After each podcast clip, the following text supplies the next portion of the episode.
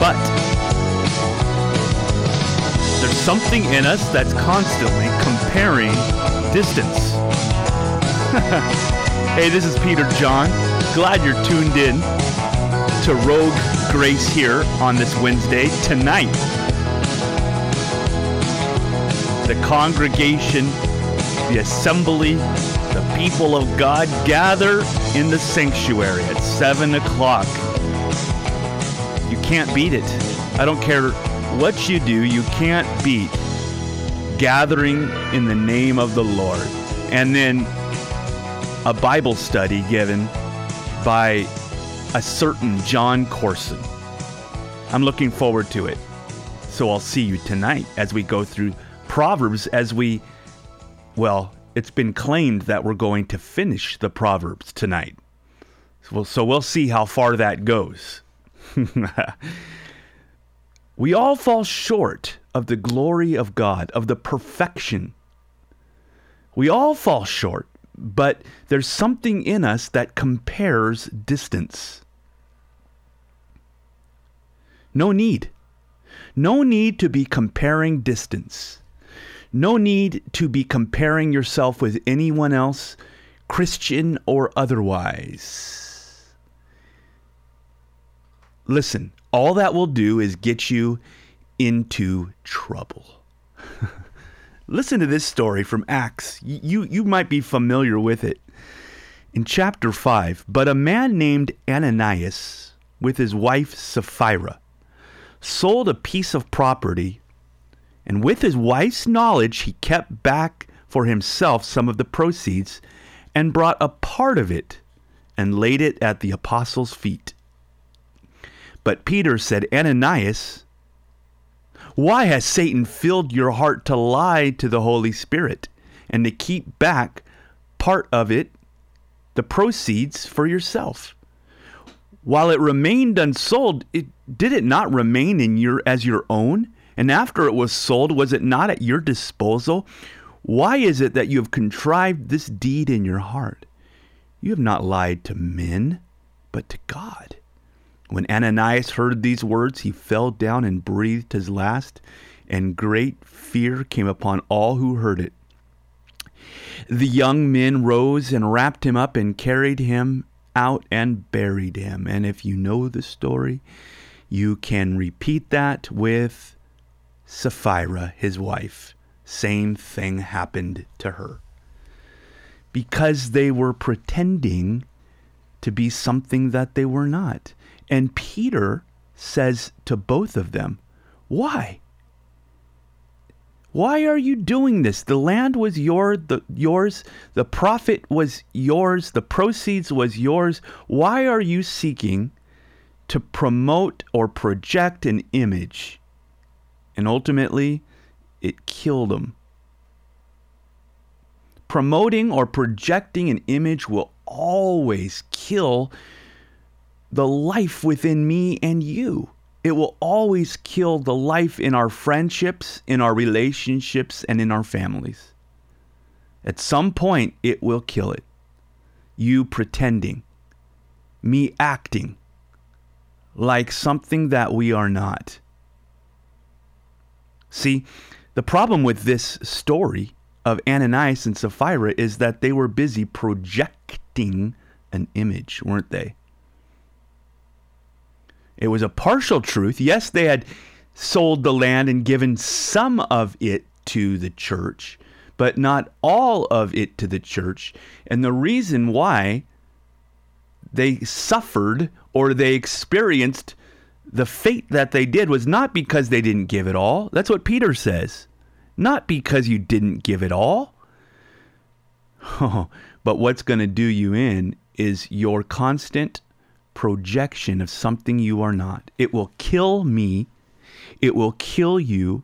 If not physically, it will kill our joy, our peace, our relationships, and yes, our families when we are projecting ourselves to be something that we know we are not. Maybe it's simply a partial truth or an exaggeration, but it is a projection of an image. And that lying that they do did and that we might find ourselves doing is a self-salvation project. Trying to justify ourselves, pretending to be good. Being a fraud, though, is exhausting. Why do we do that?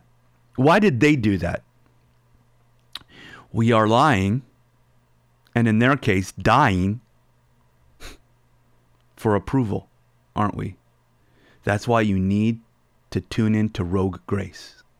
or or at least open up the book of Romans or study and meditate in God's word and remember who you are as being justified through the blood of Jesus Christ so that you don't have to be a fraud and don't have to try to project yourself to be something either you're not or you're not completely.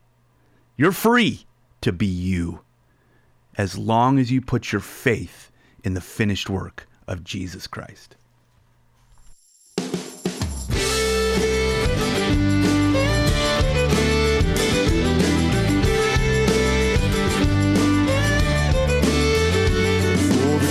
Of God that brings salvation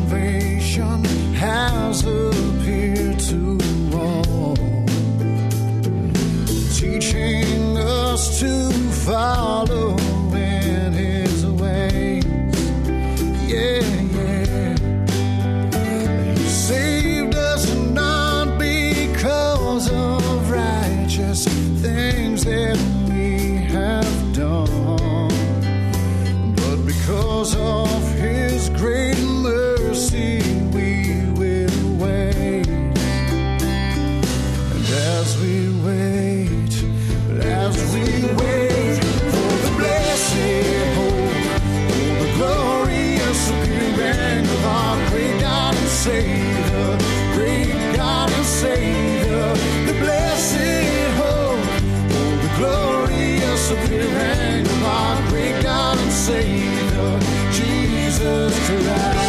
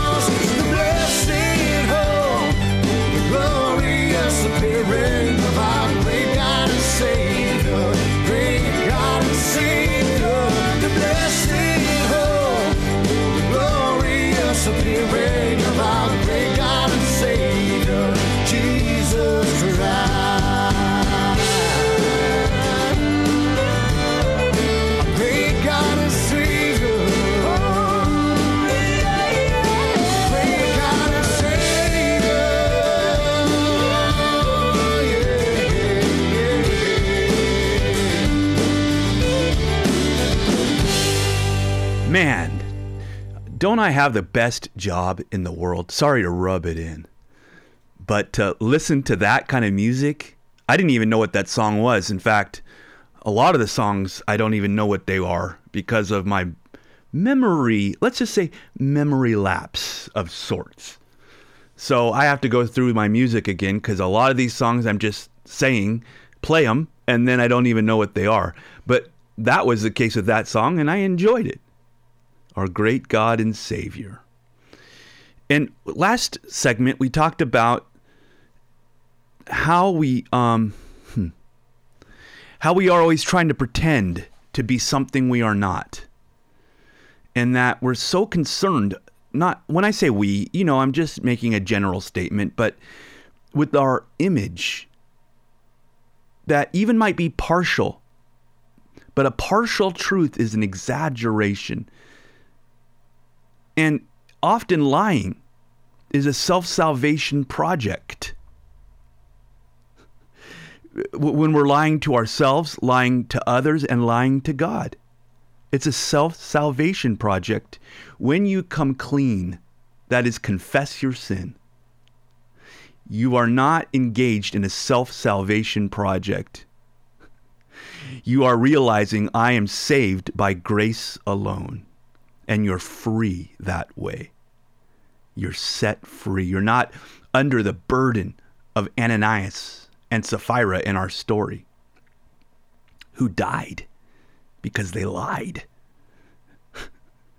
Thank goodness that I haven't died every time I've lied, but, but, I have died in certain areas of joy and of peace when I've tried to put project an image that I know in my heart isn't genuine.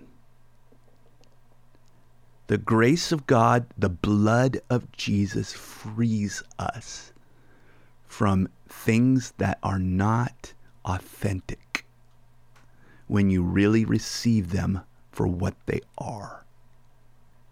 Does that make sense? I'm going through the book of Hebrews on rogue grace. So let's pick up right where we left off. When I say Hebrews, we don't even we aren't even certain who the author is. And I'm glad for that because it is such a masterpiece. I mean, we might guess it could be Paul or Apollos or others, but but it's such a masterpiece. It's as though God says, I want everyone out of the way. I just want you to see my son.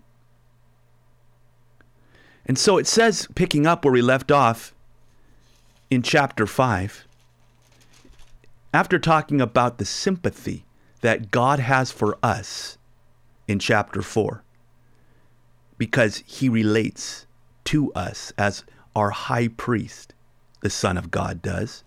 Chapter 5 goes on to talk about how Jesus, the Son of God, is like a high priest that relates to the people because of the high priest's own weakness.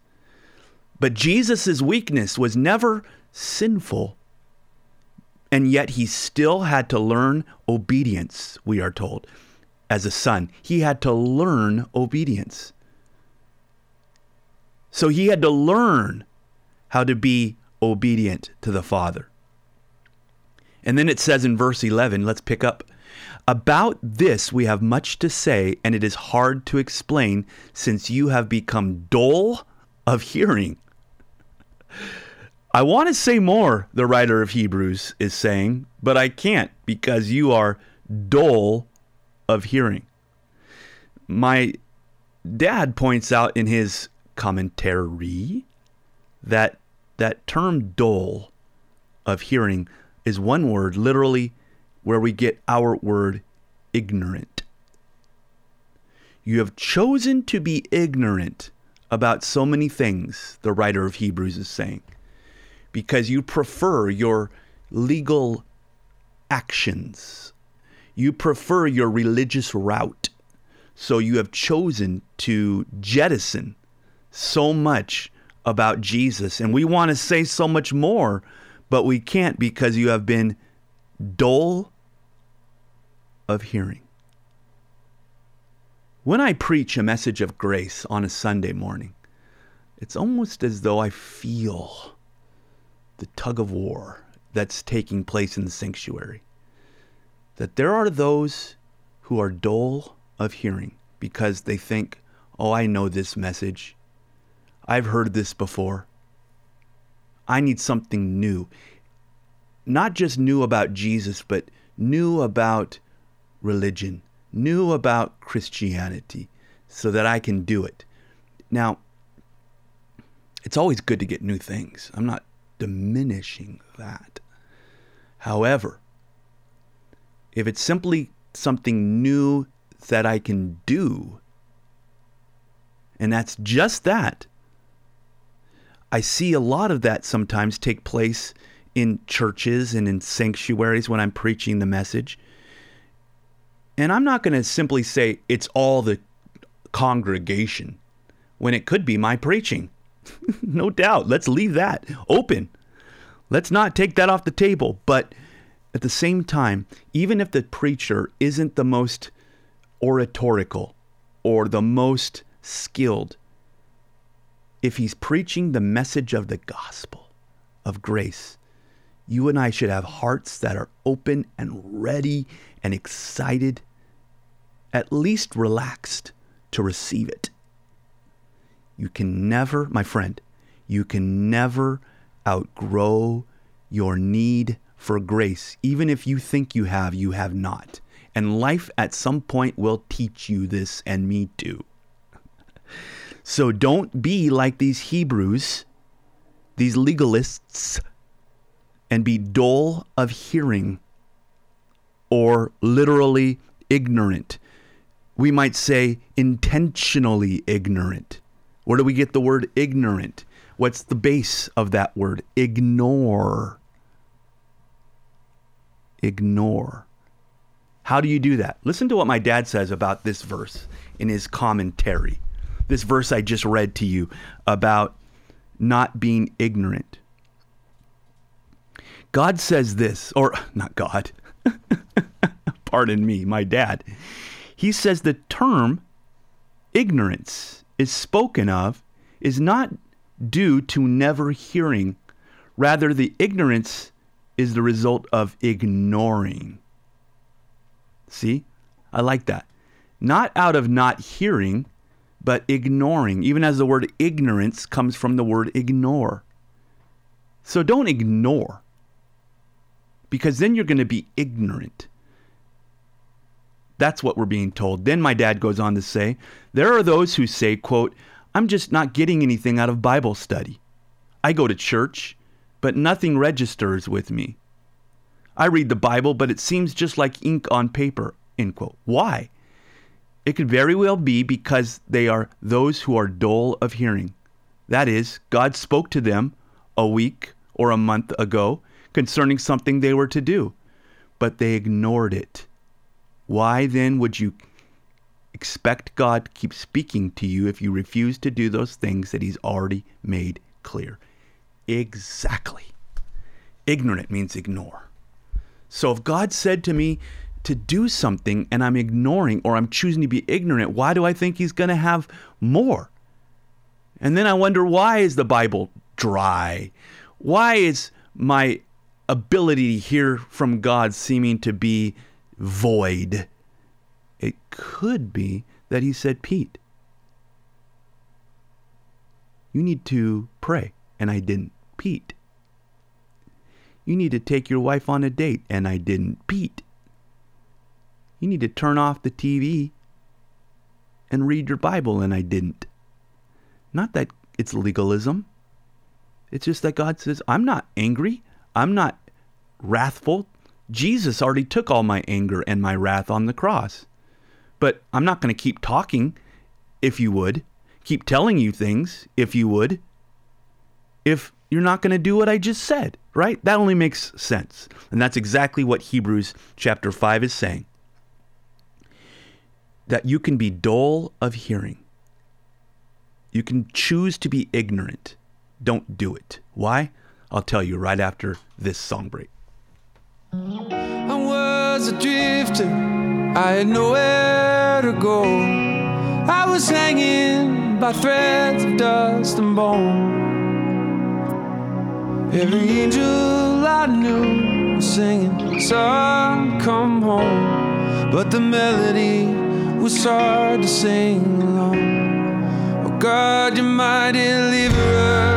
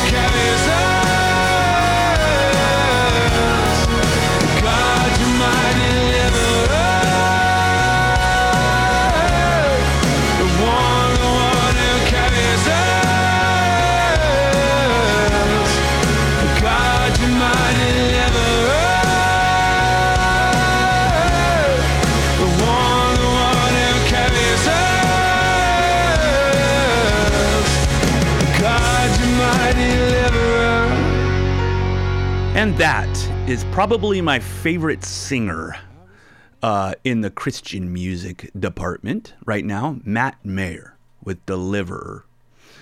And uh, so let's pick up where we left off last segment. About this, we have much to say. It is hard to explain since you have been dull of hearing. Hebrews 5, verse 11. Then it says, For though by this time you ought to be teachers, you need someone to teach you again the basic principles of the oracles of God. You need milk, not solid food. For everyone who lives on milk is unskilled in the word of righteousness, since he is still a child. But solid food is for the mature, for those who have power of discernment trained by constant practice to distinguish good from evil. The solid food, the meat of the word, are for those who are able to distinguish good from evil, we are told. Now, doesn't that sound familiar? Distinguish good from evil? It does to me. It goes back to the beginning in the Garden of Eden when Adam and Eve chose to take the tree of the knowledge of good and evil, did they not? To their detriment, to all of our destruction apart from God's grace. They weren't to have, listen, listen, listen, listen. They were not to have the knowledge of good and evil. Isn't that amazing? It wasn't called the tree of gambling and prostitution or the tree of drinking and theft or of gossip and gluttony. I mean, any of those things we would have said, of course, it's the tree of those. No, it's the tree of the knowledge of good and evil. They were to be, in a very real sense, ignorant of good and evil as they walked with God in that state of innocence. To take the tree of life, but not the tree of the knowledge of good and evil. And now, here in Hebrews, we are told that we are to move beyond the simple milk, but have solid food. Why? It's for the mature who by constant practice distinguish good from evil. Well, didn't that get Adam and Eve into trouble? Yes, it did. Well, then why are we told to distinguish good from evil?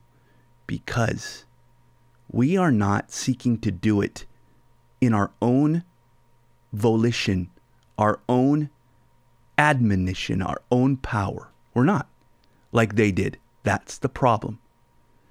We are to come back to that place of innocence where we are saying, God, I don't know up from down, but I do know this. My eyes are on you. That's the place of innocence that we can come back to, that they had in the Garden of Eden. Not saying that we should just go out and live mm, in any manner we want, but rather to live in the manner that God is placing on our hearts. That's the beauty of this scripture. That when you grow and mature, that God is able to help you, to cause you to distinguish what is good from evil, to restore, I think, the relationship that he had with people in the Garden of Eden. But let me say, it's not a matter of saying, well, I need to go down this checklist and go through these commandments. The whole book of Hebrews has been very much establishing that we are no longer under the old covenant or the law. It is a new covenant, and it is, if you would, a new law. Written where? On your heart. That's what the new covenant is. Law but it's written on your heart. That's the beauty, my radio buddy, my listening friend right now. The beauty is not that you have to open up a book or look at a stone tablet to find God's will, but He writes it on your heart. And yes, the book definitely confirms and reestablishes that. But that's not where it initially comes from. It comes from God says, I will write my will on your heart. Welcome to freedom, to grace, to the new covenant. That's what it's all about.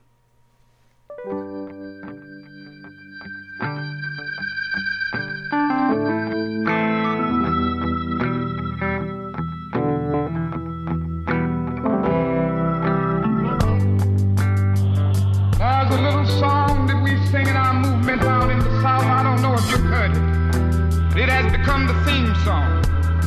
we shall overcome.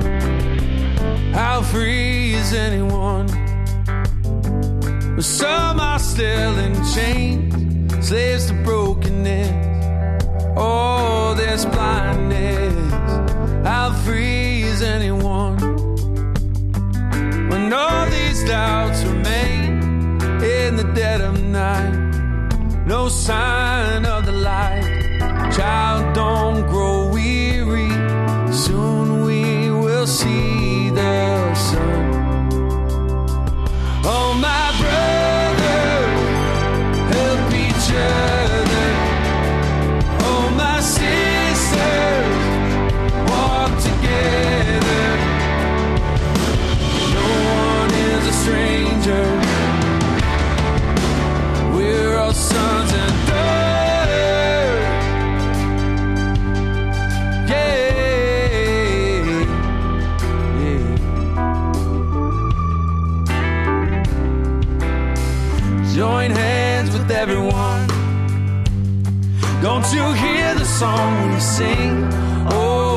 There tears, we're more than our fears. We are marching on.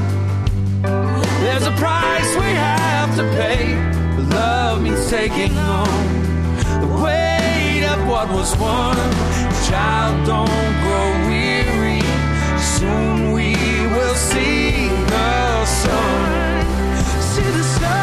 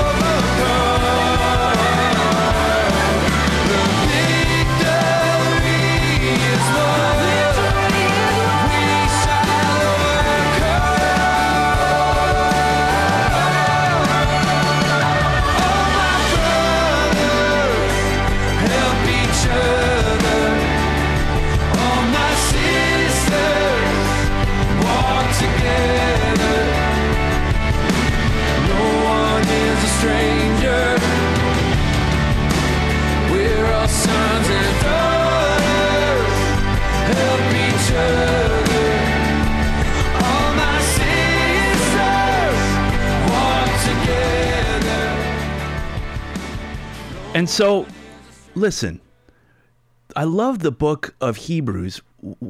It releases me from shame. Whenever I try to endeavor in good works as a means to prove myself or validate myself, in other words, whenever I am trying to establish my own righteousness, even almost subtly or even subconsciously, the result at some point is going to be a sense of shame because I have failed, fallen short. Shame. It comes not from wrongdoing, but wrong being. I am wrong. Not I've done wrong. We all done wrong. But shame comes from wrong being. Not I am wrong, but I am wrong. Not I did wrong, but I am wrong. And this condemnation, this shame, will destroy your body, your mind, your spirit, because someone, it's saying, has to pay. and that's why I love the book of Hebrews. It says the debt has been paid. And it has nothing to do with your effort or your payment. I, I remember a few years ago, I felt very indebted to the Girl Scouts of America because of their mint and chocolate cookies. You see, my daughters were both in Girl Scouts, and one of the things, somehow, I don't even know how this happened, but our house became like the central point, the central moving point, I should say, the depot for all the Girl Scout cookies. I mean, I am not joking, I'm not exaggerating when I say our garage was filled. I mean, filled with Girl Scout cookies. Boxes after boxes stacked up. So of course, it was very tempting.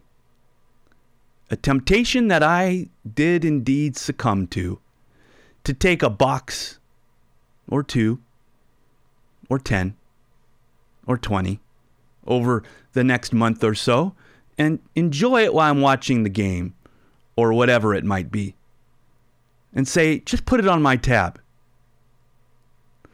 And I kept saying that to Bailey and Sadie, my daughters. Just put it on my tab. Put it on my tab. I'll pay you back. And I could sense, though, as time was going on, there was a kind of tension mounting between us, between dad and daughter,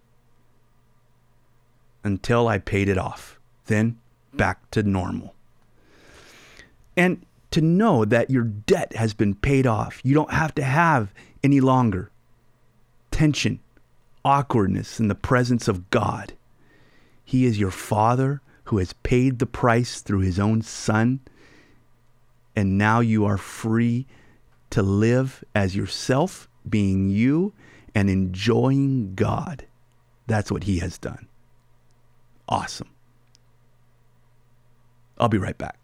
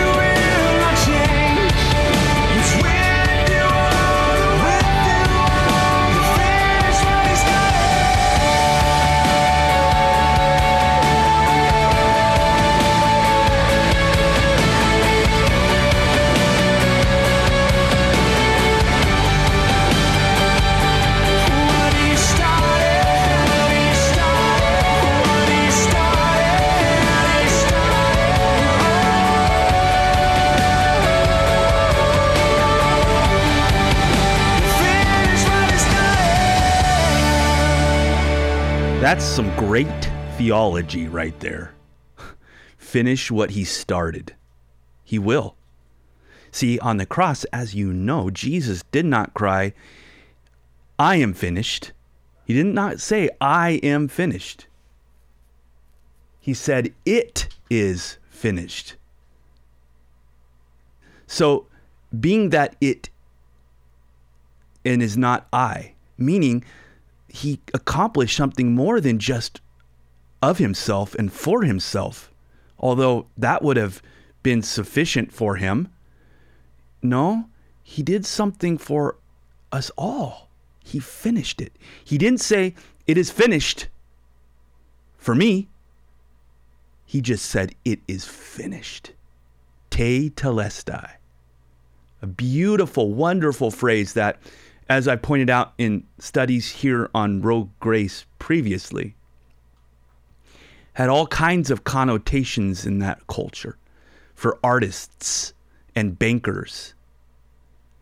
That te tetelestai was a common phrase that was used for a completed task or work of art. And the cross, his death was both of those things when he declared te tetelestai, it is finished. It was both a debt that was paid and a work of art. Praise be to Jesus Christ here on KAPL. Praise be to the one who finished the work for you. You're a finished product in Jesus Christ. You are. You're not a work in process in His and God's perspective. You are in Jesus Christ. It is finished. Beautiful. So I'm finished for today. We'll rebroadcast this at 3. And then tonight, come join me and the fellowship as we learn Proverbs 30 and 31 with my dad preaching the word. Looking forward to it. See you then. God bless.